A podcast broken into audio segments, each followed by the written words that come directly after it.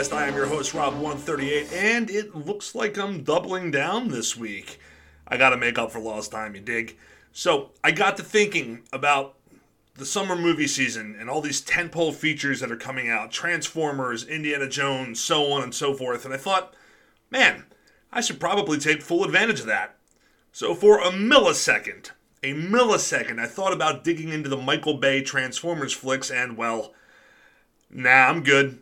Uh, listen, the first one isn't awful, but those movies, well, I really gotta be in the mood to watch them. And if I'm being honest, I can still get my Transformers fix from the Generation 1 cartoon, the animated movie Beast Wars, Prime, and the War for Cybertron series on Netflix. The Bayverse is kind of a last resort, though the Bumblebee movie did kick ass, and I'm genuinely excited to see the rise of the beasts. But no, we're not here to talk about Transformers. So it's gotta be indie, right? Well, no, it's not. While I do enjoy the pulpy goodness of a Spielberg Lucas team up with Harrison Ford in all of his Nazi punch and glory, it's not indie either. Also, side note Kingdom of the Crystal Skull, while not great, is not as awful as everyone makes it out to be. Sure, there's some cringy shit here and there, but it is fun. But I digress, it is also not indie. So, what is it? What's the other major summer movie coming out that will have us all revisit the heroes of our childhood? Well, unless you've been living under a rock, you'll know that I'm talking about The Flash. Yes, sir, boys and girls, it chapter 1 and 2 director Andy Muschietti is taking us on a wild ride through the Speed Force, and in the process, he got Michael Keaton to don the infamous cape and cowl again as he reprises the role of our favorite Cape Crusader, Batman. Now, the last time Keaton wore the old black rubber suit was for Tim Burton in 1992's Batman Returns, and I don't know about you, but even though I love Ben Affleck's portrayal of the Dark Knight, and you can fight me about that if you'd like, I'm genuinely excited to see what Keaton might do in the role at this point. But I'm also kind of terrified because 1989's Batman and the aforementioned Batman Returns are like two holy films in my house. So, with that said, in an effort to take full advantage of the social media traffic that will no doubt be running rampant this weekend, I present to you.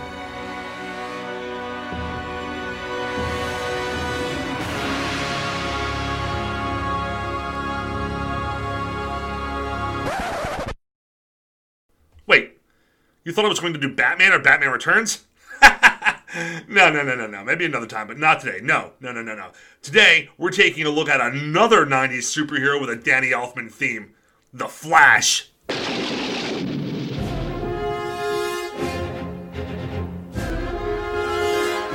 More specifically, the hour and a half pilot episode of the 1990s Flash television series starring John Wesley Shipp. Before I begin, even though I am, or rather was, a huge comic book fan, uh, seriously, what the fuck are these companies putting out these days? Marvel and DC are more concerned with appealing to the fucking Twitter activists than they are writing a decent story, and I said what I said, fight me. I was a huge comics fan. How could I not be? I grew up in the 90s. I got to live through Jim Lee's X Men, Todd McFarlane's Spider Man. I lived through the pandemonium that was the death of Superman. I had every issue of Maximum Carnage. I survived Hal Jordan's Emerald Dawn and made it to Batman's Nightfall. And I rejoiced at the return of the OG Scarlet Speedster Barry Allen. No offense to you, Jay Garrick and Wally West fans. Yes, I was a huge, huge comic book fan. However, I shall not be focusing much on the comics in this episode. No, no, no. In this episode, it's all about the 1990 CBS pilot, the episode that starred the aforementioned John Wesley Shipp as Barry Allen slash The Flash, Amanda Pays as Star Labs doctor Christina McGee, Alex Desert as Barry's partner, Julio, and a decidedly foxy Iris West played by Paula Marshall. The cast was rounded out by Tim Thomerson as Barry's brother Jay, and Priscilla Pointer and Emmet Walsh as Barry's very much alive parents, though with how much of a dick his father is in this, he probably wishes he were dead. So the world was reeling from the success of Tim Burton's 1989 Batman film, and in its wake, a plethora of other comic and superhero adaptations sprang forth. Whether that be for the better or the worse is up to you. We got Dick Tracy, the Superboy television series, the Swamp Thing series, and with all of these successes, CBS would go on to commission future The Rocketeer writers Danny Bilson and Paul DeMeo to write a pilot for a series centered on the DC Comics superhero, The Flash. Bilson and DeMeo had already made a name for themselves among genre fans, having worked on films like Zone Troopers and Trancers, Admittedly, they were already huge comic book fans and had penned a feature length script for a pilot episode of a series entitled Unlimited Powers. Unlimited Powers would have featured a team of characters including The Flash, the Green Arrow, Wally West, and the daughter of the Green Arrow. Though The Flash was in this series, it would not be the story of a man coming to grips with his speedster powers. Instead, it depicted Barry in his mid 40s, recently released from a 15 year prison sentence, coming back to a world that has superheroes outlawed. Quote, we were really into the comics of the 80s that sort of reinvented comics and wrote them for more adults, Bilson recalls. Watchmen, Dark Knight Returns, American Flagg, and The Rocketeer were our favorites. So when we were adapting stuff at Warner Brothers, when it came around for us to do something, our sensibility was in those books and in the direction that Tim Burton had taken the Michael Keaton Batman movie in 1989. We wanted to make them as believable for adults as they were when we were 10. End quote. Would go on to say that Unlimited Powers was one of his most favorite scripts, though it would seem to be a little too much for CBS. Ironically, it would likely be a hit today, what with the success of The Boys and all. Eventually, the project turned into The Flash. The writers pulled inspiration from multiple eras of The Flash, including many that featured Wally West instead of Barry Allen. The two fought for a more grounded and serious approach to the project and viewed it as a continuation to Richard Donner's Superman and Tim Burton's Batman, evident more so in the latter. Just like Burton's take on Batman, they took a sort of timeless approach to the project by blending the fashion and technology from the 40s and 50s with modern day.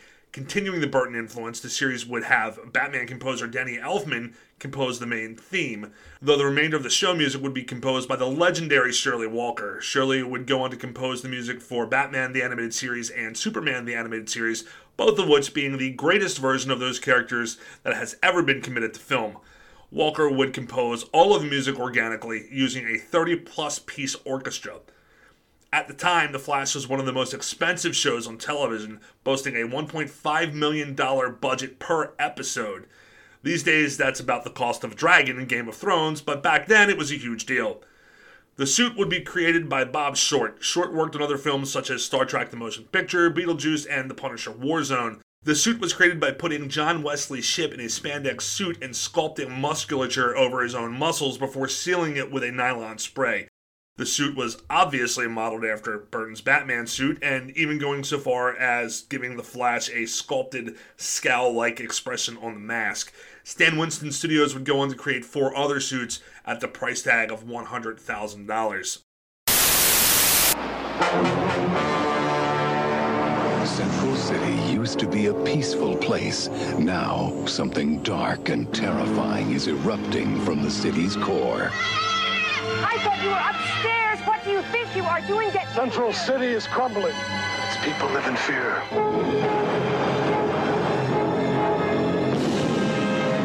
And they will watch as we destroy their hero cops one by one. Julio, cross-reference against a sample from that gun shop they hit on Tuesday. Barry Allen is a scientist, not a hero. But when lightning strikes, it transforms the ordinary into the extraordinary. Heart rate is accelerating. Muscle tissue expanding. You're holding at 200 miles per hour. 300. 347 miles an hour. That was before the equipment crashed. What's happening to me? While the city goes crazy, so does Barry's metabolism. I can't believe it was over so quickly. After all that anticipation, why bother? 20 bucks for a fight that's over in two rounds. The question is, which will blow up first? No more games. I want you to build a hood. Cover my face so no one will know who I am. You know that insignia they all wear on their backs? Well, I've got one of my own.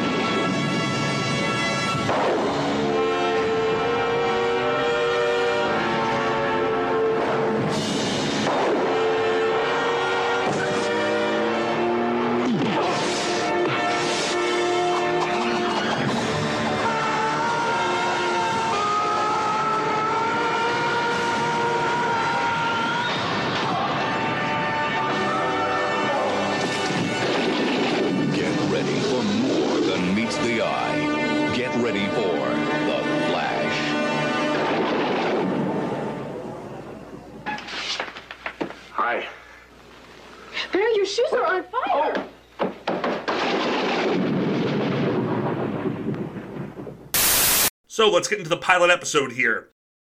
We open with the Flash logo and the Danny Elfman theme playing loudly over it. We then cut to the Gotham City sky. Wait, I'm sorry. The um, the screen's telling me it's Central City, not Gotham City, but but man, it looks like Gotham. There's gonna be a lot of this, I think. We get a few establishing shots of the city before some kids scream and get yelled at by their mother. Suddenly, a biker gang begins roaring down the street. They drive by a bus and blow it up. Yeah, that's right. Our villain for the pilot episode? It's the Sons of Anarchy. Captain Cold? Nah. Reverse Flash? Not gonna happen. Trickster? Mm, Well, that comes later. Nope. We're getting the guys from SAMCRO.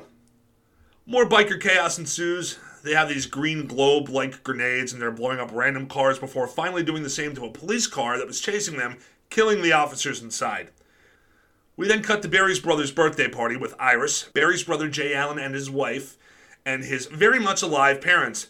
Eagle eyed genre fiends should recognize Jay as Tim Thomerson from flicks like Near Dark and Trancers, and Barry's father Henry, played by Emmet Walsh from Missing in Action and Critters. Anyway, the whole scene serves to show us Barry's family dynamic.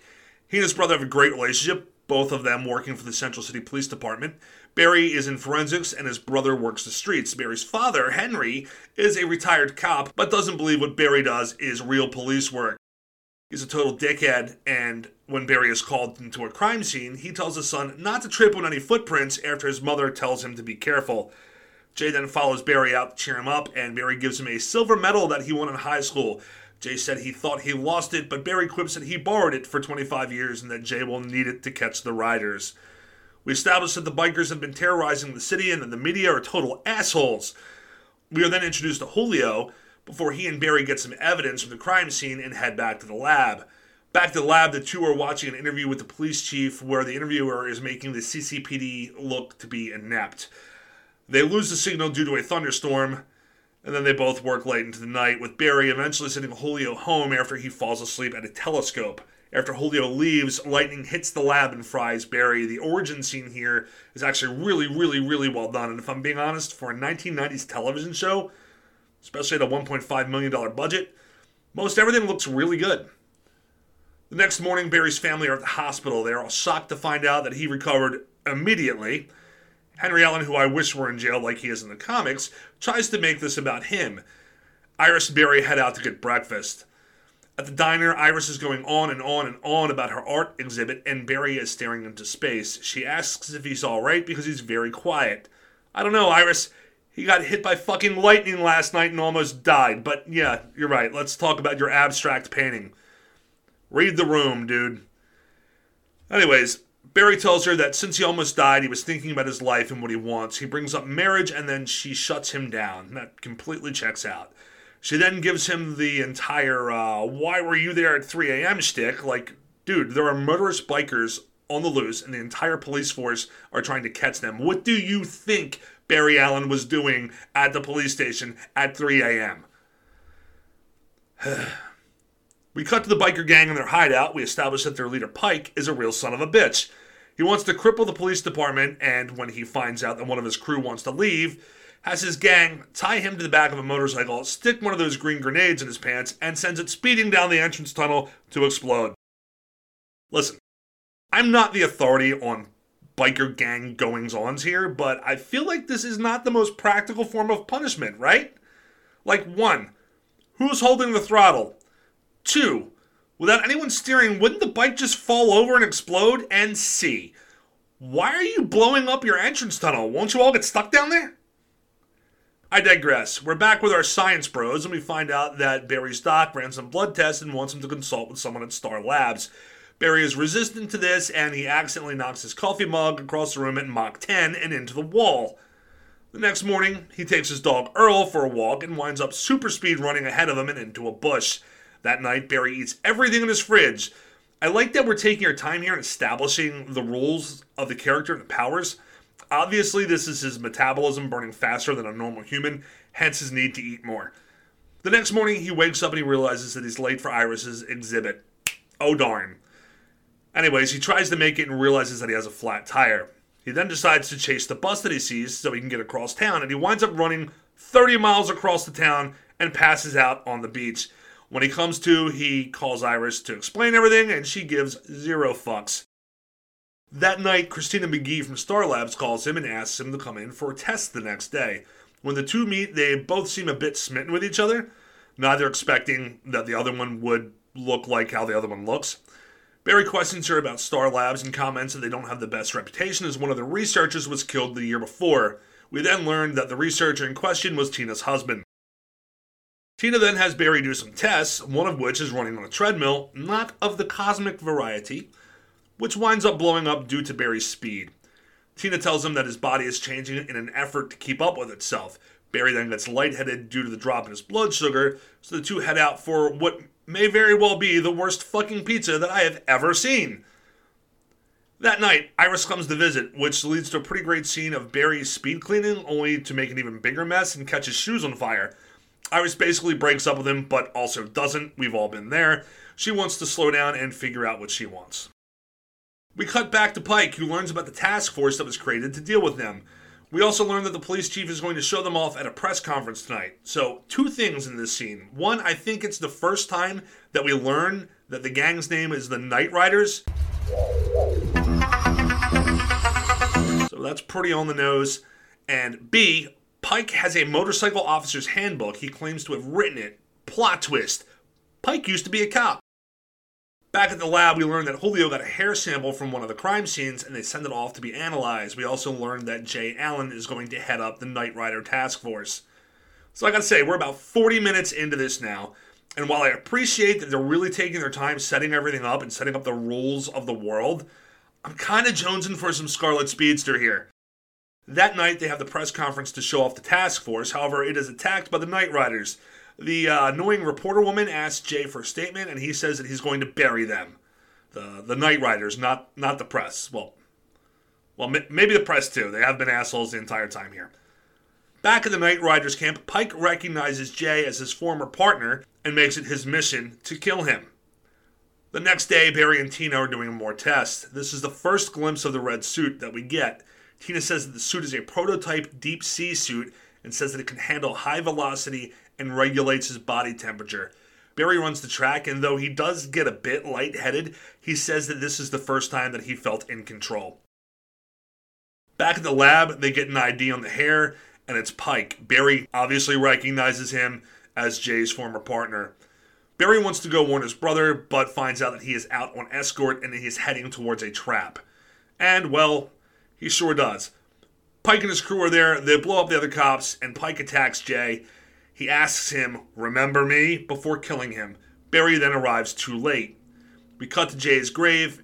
Henry doesn't want Barry going after the bikers because he's all that they have left. Well, you probably shouldn't have been a complete and total asshole to him this entire time, huh, Henry? We then cut to Star Labs where Barry asks for the red suit and some additions a hood to cover his face, gloves so he won't leave fingerprints, and an emblem that he drew, which happens to be the Flash logo, citing that the Night Riders have their insignia, which is like a blood splatter, that they use to terrorize people. Well, now he wants one to use to terrorize them. We then cut to Ace Chemicals in downtown Gotham. Oh, shit, no. I'm sorry. It's Central City Chemicals in downtown Central City. We have several bikers riding out, and we get a montage of the Flash taking each of them out in quick succession. Still, there's not a full on shot of the Flash. We just get red blurs and glimpses of his hand doing stuff to their motorcycles. It's not until the 59 minute mark that we get a full shot panning upwards of the Flash standing in an alley with the classic Danny Elfman Bat Flash theme song playing behind him. The Flash then disposes of three out of four bikers. The fourth one gets away after stabbing him in the leg. Barry steals a change of clothes from a clothesline, which that's not something you see anymore, clotheslines, and uh, he gets back home. Tina meets him there and finds out that he was stabbed in the leg. Barry insists that it's healed up. The two enter his apartment only to find Iris waiting for him. Tina says that she's a partner from work and then leaves. Barry and Iris discuss their relationship, this time with Barry insisting that they take their time, even though Iris came there to say that if it was the only choice, yes, she would marry him. The two then order a boxing pay per view and they fuck. So there's a bit of humor here with Iris saying, I can't believe it's over already. with Barry responding 20 bucks and it's over in two rounds. Clearly, running is not the only thing that Barry seems to be fast at. The next day, Barry interrogates the biker chick that stabbed him. She tells him that she can't tell him where Pike is, and he responds by telling the officer to take off her clothes. Take off her clothes? What? What? What? Oh, for the crime lab. Got it. Okay, man, Barry, you could have definitely said that differently, you fucking weirdo. Back at the crime lab, Barry is able to deduce where the gang is hiding by a plant spore on her clothes that only grows in that area. It's a bit convoluted, but you know what? Okay, I'll take it. Barry then speeds off as the Flash. There's a cool bit where he appears in front of one of the thugs and tells him, I realize how an unhappy childhood probably led you to all this, but that's really no excuse, before walloping him right in the face.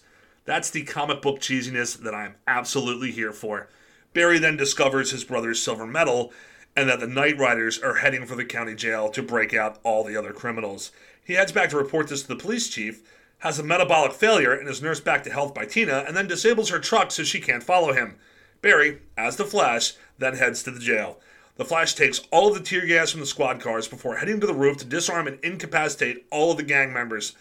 He then drops all of the tear gas into the building through air ducts. He stands triumphantly on the roof, like Batman, and one of the officers sees him, but then he's gone in a flash. No? No? Too much? Hmm, Okay. The Flash heads inside to confront Pike, but he then has another episode. This allows Pike to take full advantage and basically kick his ass. Pike beats him with a pipe until the sewer grate below him collapses and the Flash falls in. Pike, thinking he won, then exits, but the Flash is not far behind. Once out in the open, Barry yells to Pike, Remember me? And, well, look, I know that this is a callback to what Pike said to Jay before he killed him, but Barry wasn't there, remember? He got there too late. There is no way that he could have known that Pike said that to his brother before he killed him. Moving on. Pike fires a bazooka at Barry and he misses. Instead, it hits a generator which blows up. Lightning shoots everywhere and the camera pans up to the moon and. No, no, come on. They're not really gonna. They're not gonna lift the Batwing scene from Batman, are they? yeah, lightning flashes across the moon and forms the Flash's emblem. God damn it. Barry proceeds to beat the crap out of Pike before running around him, creating a tornado that lifts Pike into the sparking power lines. Barry then ties him up and leaves him for the police. Barry then heads back to Tina and apologizes and tells her that he was afraid that she would get hurt and that he cares about her. They discuss going forward with Barry's flashing, f- flashing, fl- f- fla- whatever. We then cut to the Allen household where Barry is talking to his nephew and tells him that if he ever needs him, that he'll be there in a flash. Roll credits. So there it was, The Flash. Now, this wasn't the first ever live Flash. Now, that distinction goes to Rod Haase in the 1979 TV special Legends of the Superheroes. This certainly isn't the last iteration, as not only do we have the new movie coming out, but Grant Gustin also played the Scarlet Speedster in about 173 seasons of the CW TV show, which well, really wasn't that bad until it got to like that cringe fest shit of Iris and her bullshit of we are the Flash. Like, no, no, you're not. You're not. Barry is the Flash. Barry Allen is the Flash. But whatever. Unfortunately, The Flash would be canceled after one season. Even though it was well received at the time, it was plagued with bad time slot after bad time slot. Initially, it had an 8:30 time slot to avoid running against The Simpsons and The Cosby Show. It was then moved to 9 p.m. and eventually late Saturday nights, whereafter it was canceled, partially in part to the time slot fiasco, but also due to the large budget. So, what do I think of The Flash? It was part of my childhood, so I'm a little biased. I love John Wesley Shipp in the role. He would actually go on to reprise this role alongside Grant Gustin's Flash, where we would learn that he and Tina actually were married and he would ultimately sacrifice himself to save the multiverse in a very Crisis on Infinite Earth style ending to the Barry Allen character. Uh, Shipp would also play Jay Garrick, the original Flash, and Henry Allen, Barry's father, on the same show. Shipp is like the perennial 1990s dad, and I basically love most everything that he does, from The Flash to the never ending story away from that, what is the legacy of the Flash? Well, it's the father of the modern superhero and comic television show. Say what you want, but without the Flash, we don't get things like Arrow, The Flash, Legends of Tomorrow, Titans, or Doom Patrol, and by a lesser extension, even stuff like The Boys. And listen, I'm not saying that all of those shows are good. They just wouldn't be around without this show, and honestly, I think the genre is better with them around.